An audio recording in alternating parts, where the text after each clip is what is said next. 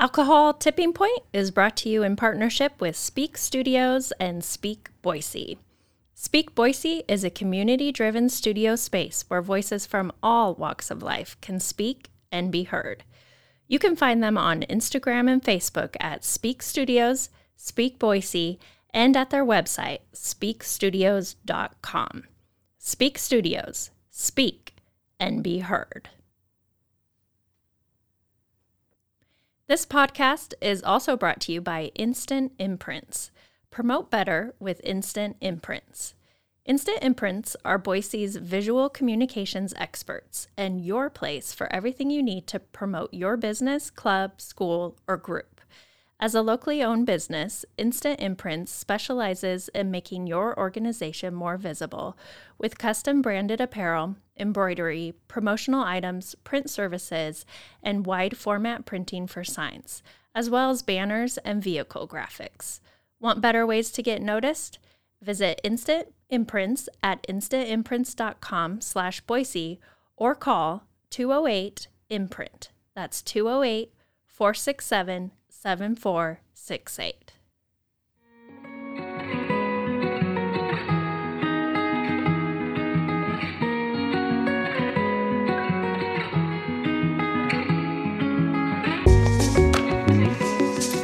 Thank you and welcome back to the Alcohol Tipping Point. I'm your host, Debbie Maisner. And today I have a very special human being, all around amazing person on the show. Um, her name is Bonnie Violet, and Bonnie and I go, Bonnie Violet, I should say, uh, go way back. Um, gosh, it's been probably 15 years. Uh, to when Bonnie Violet lived in Boise and had was the founder of Alpha here, which is Allies Link for the Prevention of HIV and AIDS. And when I was starting out in nursing at the VA, I volunteered with the Alpha organization. And then I rediscovered Bonnie Violet recently um, and have followed her story. Um, she's just an amazing human being, like I said.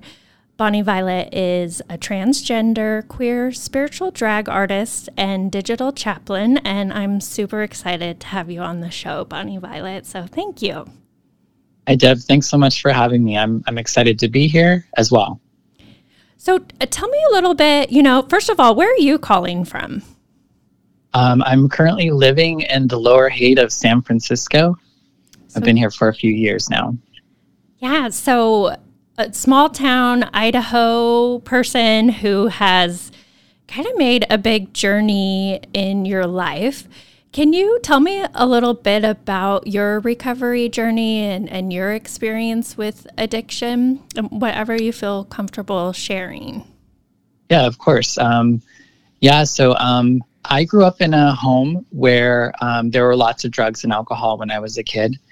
Um, there were a lot there was drugs and alcohol. um, mm-hmm. And um, I don't remember a lot of my childhood um, directly um, until about the age of 12, but I know that it did impact my life in some pretty um, big ways. Um, I it's been interesting to like coming to under like as you get older as i get older and start looking at things your story just becomes a little bit more fuller like you come to understand things a little bit more. And um, in my childhood i um, i was a very effeminate uh, boy. I was very soft. I you know i i would always get yelled at by my father for like putting my hand on my face or not sitting correctly or and it, it, it, created me being this really nervous person. Like i didn't know how to express myself in public. Like i was really um, I, I, was really scared to do anything because i was afraid it was going to be wrong. And um, so i just learned really quick to keep a lot of things in. Um, and i learned to be very um, like set like when I'm at school, I'm this person and I, I act this way. When I'm at home, I act this way. And for me, church was a really big part. And at church was where I could be a little bit more free. Um, drugs and alcohol was something I never, I always felt like my dad drank, drank and used because he had a hard life. And he experienced a lot more violence and things as a young person that I did not experience. And so I never really thought I had a reason to drink or drug. Um, I did die of alcohol poisoning when I was 16. Um, wow. I didn't know what I was doing, and I lied to my parents and went out and drank. Uh, a, a, uh, shared a like a fifth of black velvet with my cousin, and ended up getting you know t- carried away in an ambulance and getting my stomach pumped, and it was it was quite the quite the experience. But um, I didn't really think I had a problem at that time. Nobody would really drink with me um, after that, so I didn't drink much after that. Um, but so, and I really didn't until um,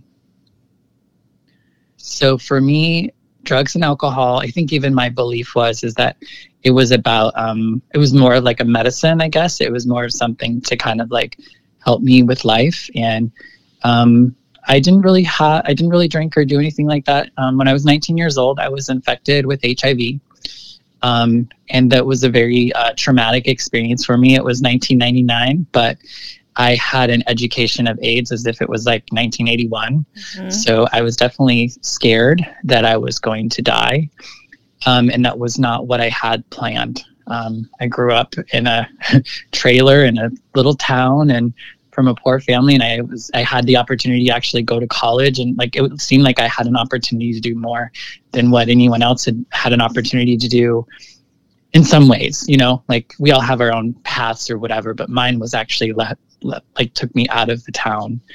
And um, i had realized that um, i wasn't going to be able to do all of that you know? I wasn't going to be able to be a success in whatever way it was um, and it was a really hard pill for me to swallow um, i at that time i was really active in church um, i was a total jesus freak um, and then but when i when all of a sudden i became a faggot with AIDS. I use that word because that was kind of my my feelings of myself, and at that time, I didn't have a really good idea of like being a faggot. You know, like that was a derogatory term, and I felt really, um, I just felt really bad about myself, um, and. I didn't know. I felt like I, because I got HIV also, I felt like there wasn't anything I was going to be able to do to kind of like fix that. Um, so I, I hope I'm like, um, I feel like I'm talking a long time on this oh, little part. I'd, but I appreciate it, and I mean, it must have been so lonely for you, and and it, scary. Yeah, it was really it was really difficult for me because um, I was I had moved to Phoenix, Arizona. I was living there with an aunt. I had quit going to school to be a pastor. I was super involved in my church, and I ended up in my in church had always been like a safe place for me. And then all of a sudden, I wasn't able to go to church um, for support, and I had no other really support where I was. So it was a very scary thing for me.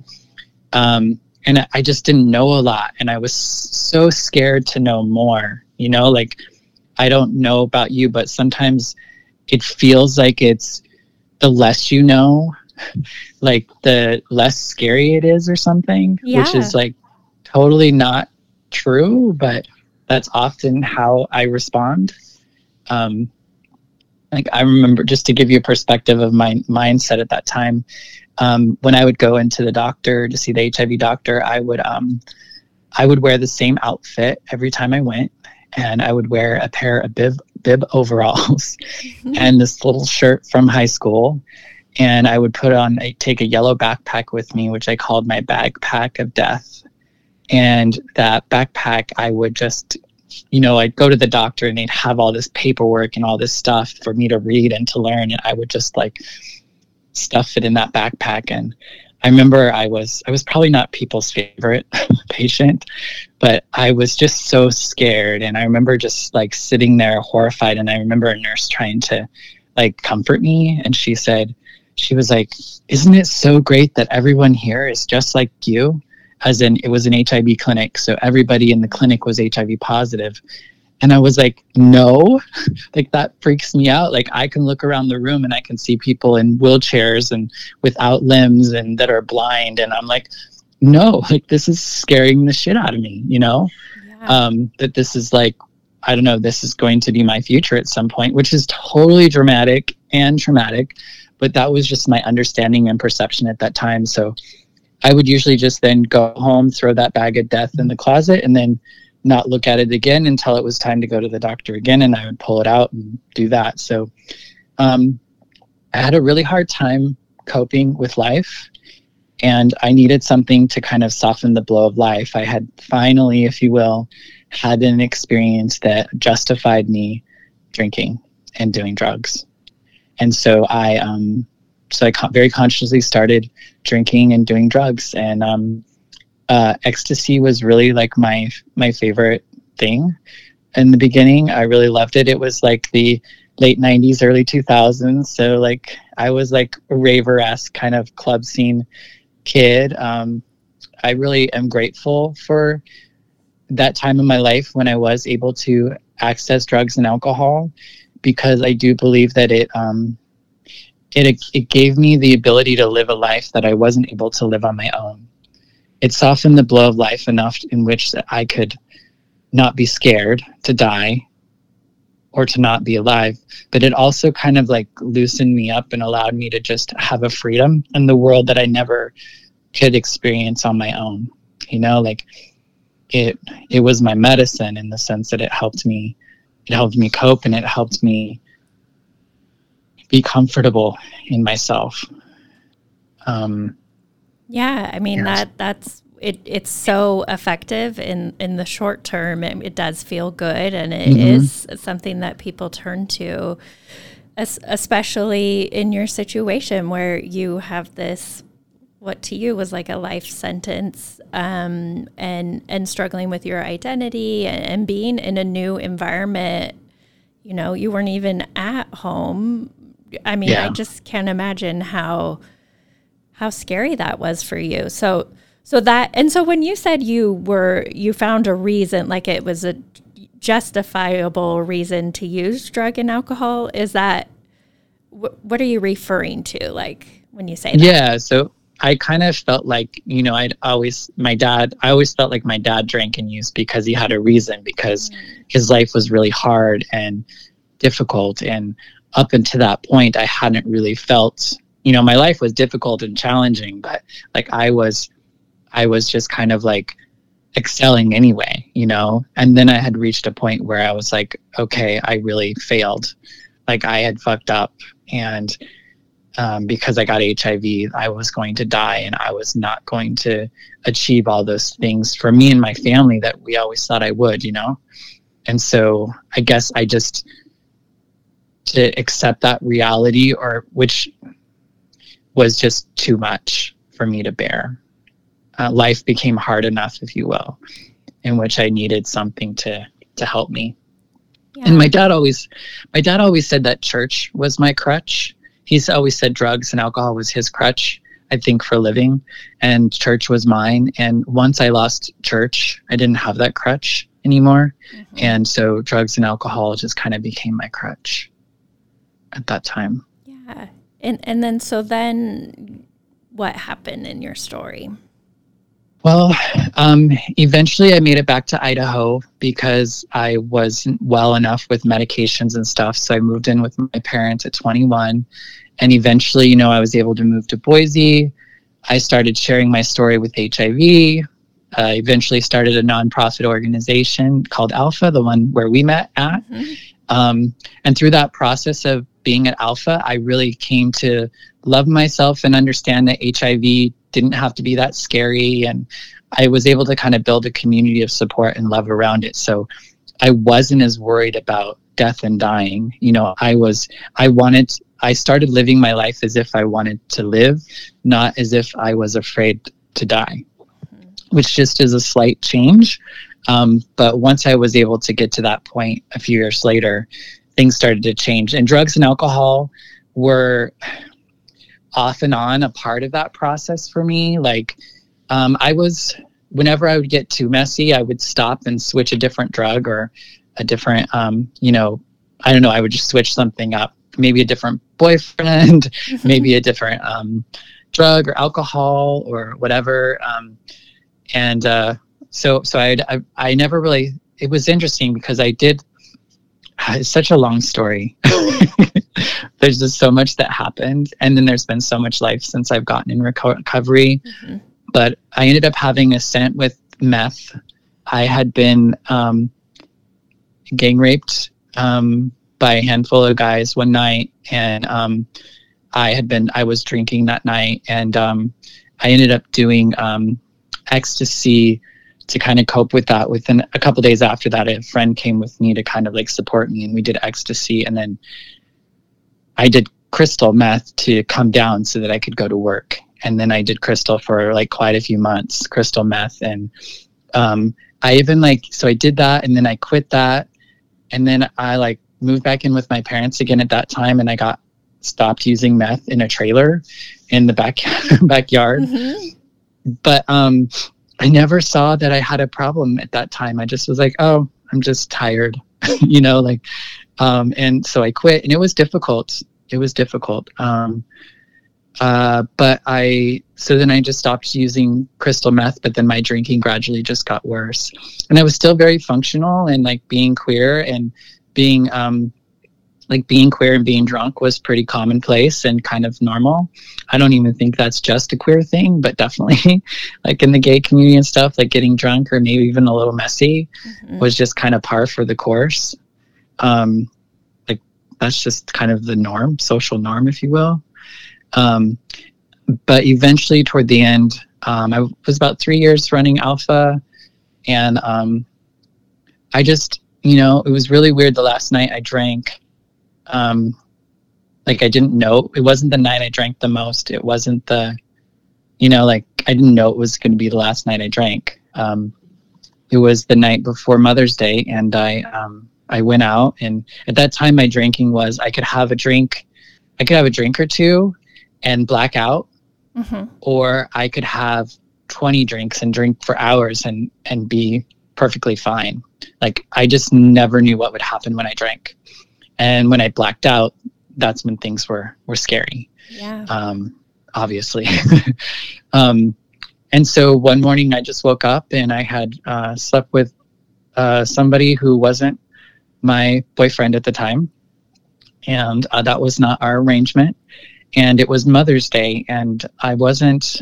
I don't know, just something something something just struck that day where I was feeling really shitty about myself. I was feeling like a horrible a horrible ch- like child to my mother and a horrible partner. And those were two things that i thought were really important. And alpha was doing really well. And i was just afraid that i was about to fuck everything up. Mm-hmm. and so um, someone told me that they thought maybe i had a drinking problem. And i was like oh that's it. Like it's the drinking. That's why i'm an asshole. That's why i do these things. Like if i just stop drinking then i won't i won't do these things and so when I first got sober, I thought it would be really easy. I just thought I would not drink. I hadn't realized how much of my life had drinking in it. Mm-hmm. Like there were just so many parts of my life that there was drinking. And right away, um, you know, I had my, I would say that I had my bottom about three to six months into sobriety. Um, and for me, I think that was to the point where I could come to enough to where I could actually really see what my life had become and how I had behaved and what had happened to me. Mm-hmm. And um, it was really difficult. I would say that I started to have a lot of pain and it was just a really difficult thing. But luckily, I was in the rooms of recovery and I was able to do that with people. Um, and queer people and addicts and you know just i don't know people kind of like myself. And then spirituality was brought back into my life um, during that time which was great because i didn't think i could exist as a queer person a person living with aids um, you know and also have like spirituality. And i came to see that i could and um, that that's been really helpful for me to have that part of my life that part back in my life again yeah, but like you said, you grew up as a Jesus freak, and yes. you came back. I mean, I think that um, is common for a lot of um, LGBTQIA people is that they feel. I mean, they, they turn away from the church and religion, and the fact that you've brought that back is so beautiful because it, right. sounds like it's it's such an important part of your life. It was before and it is now. Um, yeah, and it's so unnecessary.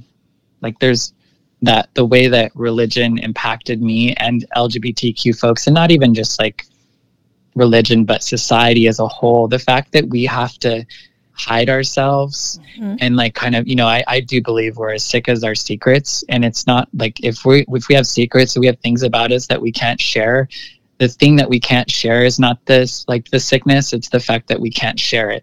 And that's like where the shame sets in.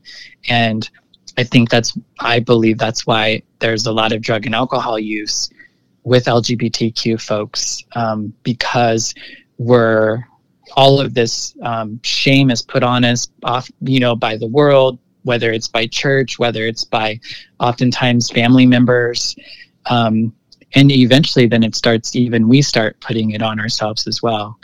Um, and it can be really difficult to kind of get to a space where you can get through that that um, that shame you know? Yeah and and it's such a shame is such a powerful it can be powerful but just it it's one of the most terrible feelings. It's the evil. It's the evil of the world. Yeah i agree um well within the you know you kind of touched on just the culture and um drinking being so heavy in the lgbtqi community I mean, obviously, drinking culture is everywhere in the world, right. but especially for your community. Um, I was just reading a little bit more about the Stonewall riots and, and just the fact that like pride was born in a bar. Um, mm-hmm. And and can you speak a little bit about um, and, the Stonewall riots and mm-hmm. pride? Mm-hmm. And yeah, I'd love to hear that. And and more to speak to that, you know, it wasn't, you know, the fact that it was in a bar. Yeah, I think, you know, the bars became our sanctuaries. Mm-hmm. Those were the only places that we could exist um, in our fullness or even try to, you know. And so the, when they were, you know, they were protesting because back at that time, you weren't allowed to wear like other like you weren't allowed to wear articles of clothing that were not of your gender assigned at birth. And so if you were wearing i think more than three items or whatever you know the, the cops would do raids and they would come in. And if people weren't you know um, were expressing themselves so like trans people and drag queens and folks who might um, you know kind of be a little bit either more butch as a as a female or a little bit more femme as a male, um, then you would get arrested. Um, and so, uh, and they they would usually beat them up, and like the the police were really corrupt and did not treat gay people well. And this wasn't just in New York; it was, uh, you know, there was a the cafeteria riot a year before Stonewall in San Francisco.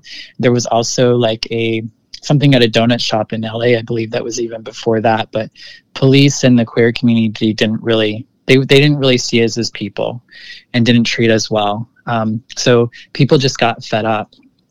And this and was fought. back in the 60s. Stonewall was It was in... 69. Mm-hmm. Yeah, June 28th of 1969. Okay. For Stonewall. Mm-hmm. Yeah and then and and more recently at the the Pulse nightclub in uh, Florida. There was the mass shooting. Yeah. Mm-hmm. Yeah. So, do you still see you uh, like that being a culture? Like, is it still part of the LGBTQ culture to to be still kind of hidden in in bars and um, drinking and What what is yeah, it like I mean, now? Yes, and you know, part of it I wanted to speak to like that's just how I saw the community at that time. You know, yeah. I think that's part of like as you get older, you can come to understand that there is more than one way to exist as a queer person. Um, I think that's part of the the problems too. Is that there's only you know when you live in a minority group um, there's only certain narratives that get told to the general public and then when you access those that narrative, then you think if oh if I'm then like that, then this is how I have to act, and these are the things that I do, and these are the places that I go. And but I mean, I you know I feel like drugs and alcohol have always been like I said like a medicine, a way for me to help cope with life and deal with the difficulties in life. So um, LGBTQ folks are highly, you know, traumatized people. You know, we've been we've had violence against us, you know, from day one. Like even in in progressive places, you're still getting called you're still getting called names or you're losing your jobs or you're you're really having to think about what it is you're wearing or or how you're presenting when you go to different places you know um, and that's a lot of stress and that's a lot of anxiety and that's a lot of trauma and i don't know how else you can expect people to live um, to take on all of those blows and just be like okay you know like we need something to cope with how the world treats us treats us. Yeah and and it's just a collective trauma too.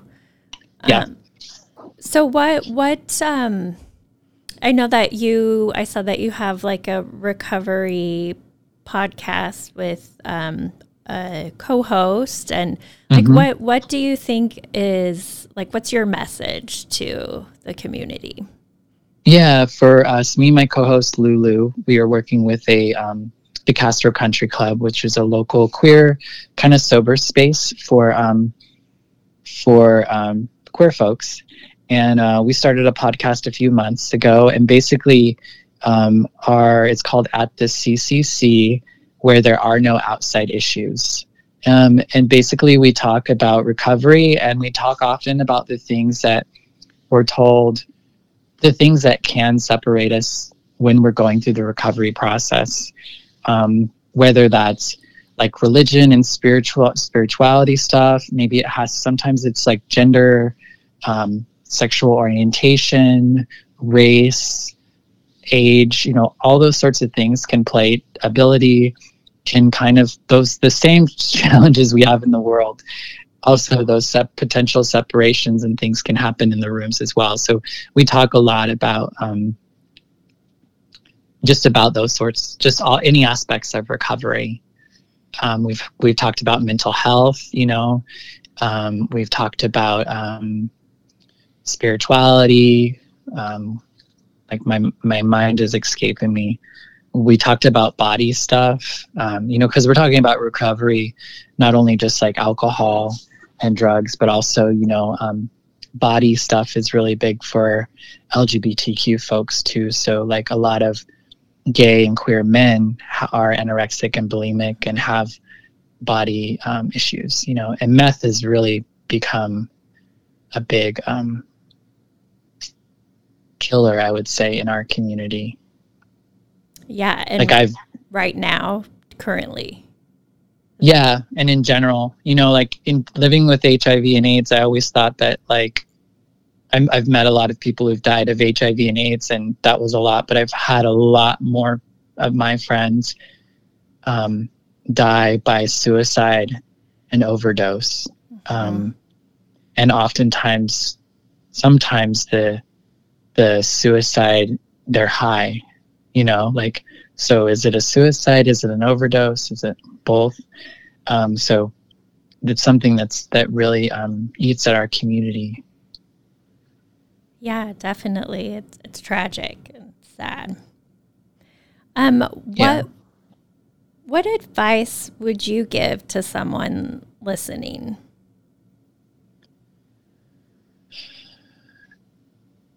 I think, you know, if I think if you're at a place where you're questioning whether your substance use is inhibiting or becoming a problem for you that there there probably is and that there are a lot of ways to um, to get sober and to or to begin to have substances impact your life uh, in a less harmful way. You know, there's harm reductive uh, processes that people can do where you can begin to slow down use or control use. For some of us, though, we can't really control it. And so abstinence becomes really important. Um, but I think it's, yeah, um, I think the biggest thing would be to try to find community. Don't let anyone tell you you're doing it wrong, but be open to doing things different because the reality of it is is you're seeking different results in life. The only way you can get different results is to do different things. And if you're anything like me i can't do different things on my own.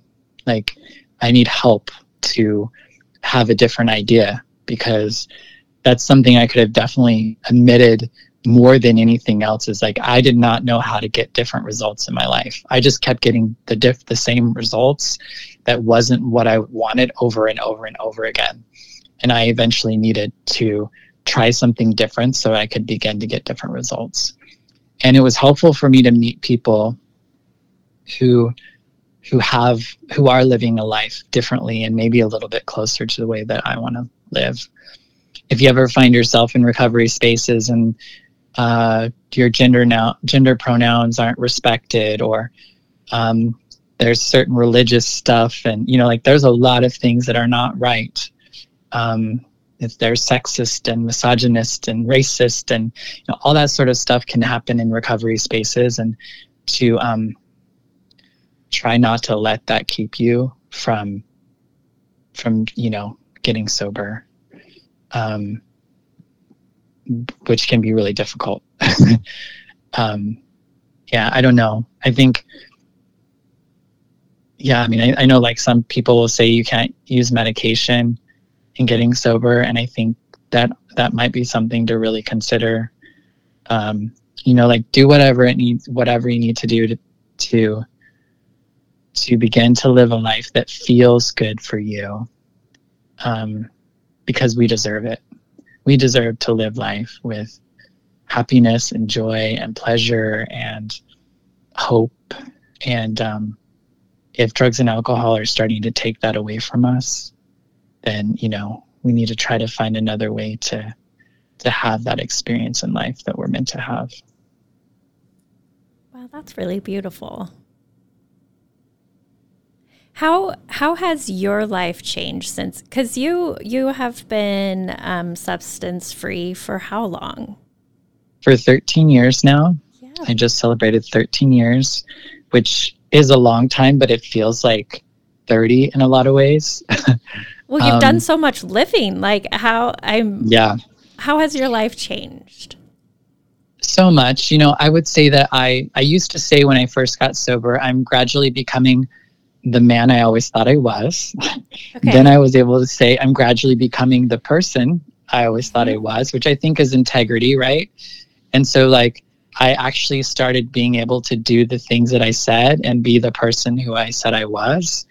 Um, and now I think the thing that's really awesome for me, it's like I am like live like I am like living beyond the person I ever thought I could be. Like like I was selling myself short. like I had no clue how how much more of life that I could have and I could have experience that was just waiting for me. You know, and I never believed I could I could have certain things or I could experience certain things or be a certain way because of where I grew up or what where I was now, you know, any of that sort of stuff. So I don't believe that I would be a trans a trans person, like a living trans person, if I didn't get sober and I didn't have spirituality. My transness is a spiritual experience for me. It is it is so like I feel like my femininity for me, my, that's my spirit. That's the divine that's within me that I've had to hide my whole life. I was never allowed to put it out because if I did, I was I was in trouble. I could get hurt and I got hurt so many times. Um, so it's beautiful to be in a space in which, in a time in which I could just let myself out and um, and exist. So, I mean, I don't think I would have been able to um, really live into my fullness without, you know, getting sober. Um, and and you know, getting sober was the beginning. You know, like I've I've had to, you know, um, like you'll learn once you stop drinking and using that now you have like so much life to do. And um, just not drinking and using becomes a little bit easier. Um, and so life can i don't know you just can begin to have a life beyond that. And so it's just like who knows like where life's going to take me you know? Like i just have no clue. I never would have thought i'd be living in san francisco i lived in chicago for years and mm-hmm. you know who knows who knows what's next for me but i know that it's going to be pretty pretty awesome if i continue to just kind of um, like connect with the the the divine, the truth, my creator. Like I am now a co-creator in my life. Like I am just not created by all the shit that happened to me. I'm actually getting to create myself along with my higher power, my creator, um, to be to be whatever the hell I want to be. you know? Yeah, that's and that's amazing. a beautiful thing yeah so i'm i'm i think the biggest thing is just being able to be a co-creator of my life and my and who i am is is a really magical thing because i i let everyone else and everything tell me who i was and how i could be. And uh, you know whether it was getting yelled at or censored for my femininity or it was being called a faggot or it was getting raped or it was getting punched in the face or it was like whatever like those things created me and they formed me in a way that um, I was a victim to, and I lived, I lived, um, I lived in response to that instead of, um, you know, beyond it, if that makes sense. So I've done a lot of work to heal, um, so that I can be a person who, so I can be a healing, a he- healed person or a healing person who heals others rather than a hurt person who hurts people. Um, at least I can do it a lot less than I used to. Yeah, I um, mean, you sound at peace and empowered. And now, and for you, me, yeah, yeah, and I think for me, that's what I need to do. Like, if I want to not drink or use again, I need to continue to live live live the life of of um, the life that I can dream of. You know, like, and it's not to say that I like I love who I am. Like I love the fuck out of myself. And I also struggle with myself sometimes and I am really lonely in life. Um, but I also like I don't know, there's just life there's just so many like dimensions and I can have some equanimity and I can I can experience like joy is something within us. I don't joy is not something that can be taken away. So I can be devastated by not being able to talk with my family about being trans and how much that hurts and also like be so excited that like my my nipples are starting to like bud and so they're really sensitive and sore and I'm excited about that you know and I can so I can kind of hold all those things at once and not let you know in the past I would have taken my family's inability or my inability to share parts of myself with my family and let that dictate my whole life. And I don't have to do that anymore. You know, that would be something to drink and use over. Um, and I just, I just don't, I know that that's not the answer for me today. Um, and that I might need to be in a little bit of pain in order to be in a whole lot of pleasure. Wow. You are amazing. Mm. I I think I'm pretty okay. Yeah. I, I, I try really hard to be, you know. So I hope I'm successful in being kind and generous and uh, you know, grace is my higher power concept. Um, grace is the idea of like you don't you just have value and you have worth. You don't you don't get to earn it. You don't have to do anything for it, and there's nothing you can do that's going to take away from it. I that's a really hard for thing for me to really live into. And I believe that in my whole heart. I believe that we're all the same. We all have the same value and the same worth. Um, but I've lived most of my life trying to be exceptional just so that I could kind of still be a little less than everyone else. You know what I mean? Like yeah. I had to work so hard to validate my life and my existence and and I don't I don't have to I don't get to I don't do that anymore, you know? Yeah, you were born with it. You don't have to earn it or prove it. yeah and it's a hard thing it's a hard thing to really do um, to really live that way because our world doesn't but that's why it's a higher power to me. Mm-hmm. that's why it's the ultimate higher power to me. Because i can't i can't ever i can't do it um, but i can work toward toward it and and use it as a as a guide post to help me show up for myself and the people in my life um, with grace or as close to it as I can. yeah. Yeah. Well, on that note, Bonnie Violet, where where can people find you? Mm, I think probably a good safe bet is just to look for a queer chaplain. Mm-hmm. Um, and I'm on I'm on YouTube, Twitch, Facebook, Instagram, Twitch, um, all the places. so depending on where you like to consume the things we consume, um, you can um, yeah you can find me on almost any of those platforms at uh, Queer Chaplain. Um, yeah, you might Bonnie Violet is my newer name, so you might also come across my old name, which is fine. Um, so I think a queer chaplain is probably the best way. And I have a couple of I have like four podcasts right now um, that I do um, that are, are ways that people can connect to. I have a podcast with my aunt, who is a conservative Christian.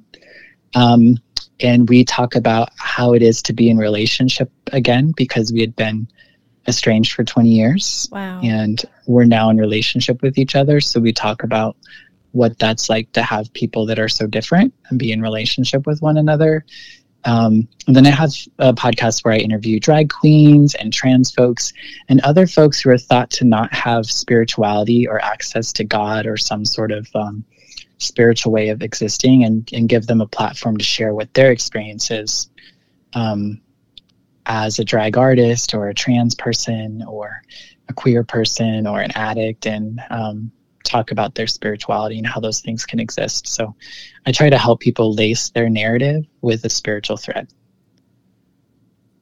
That's wonderful. Well, I, I want to thank you so much for coming on. This was such yeah. a um, delightful and insightful conversation, and I really appreciate you being vulnerable and open and sharing and and just putting out all this good in the world. You, like I said, you are an amazing human being. Well, I hope I was able to say something that that um, people can identify with or take something from. And I, I really appreciate you um, and your podcast and your um, inviting me to to be on it and to share a little bit of myself um, with with you and the folks who listen to your podcast. Thank you. Hey everyone, thank you so much for listening to this episode of the Alcohol Tipping Point. I'm always here for you guys, so please feel free to reach out and talk to me on Instagram at Alcohol Tipping Point and check out my website, alcoholtippingpoint.com. Again, I hope you can use these tips we talked about for the rest of your week. And until then, see you next time.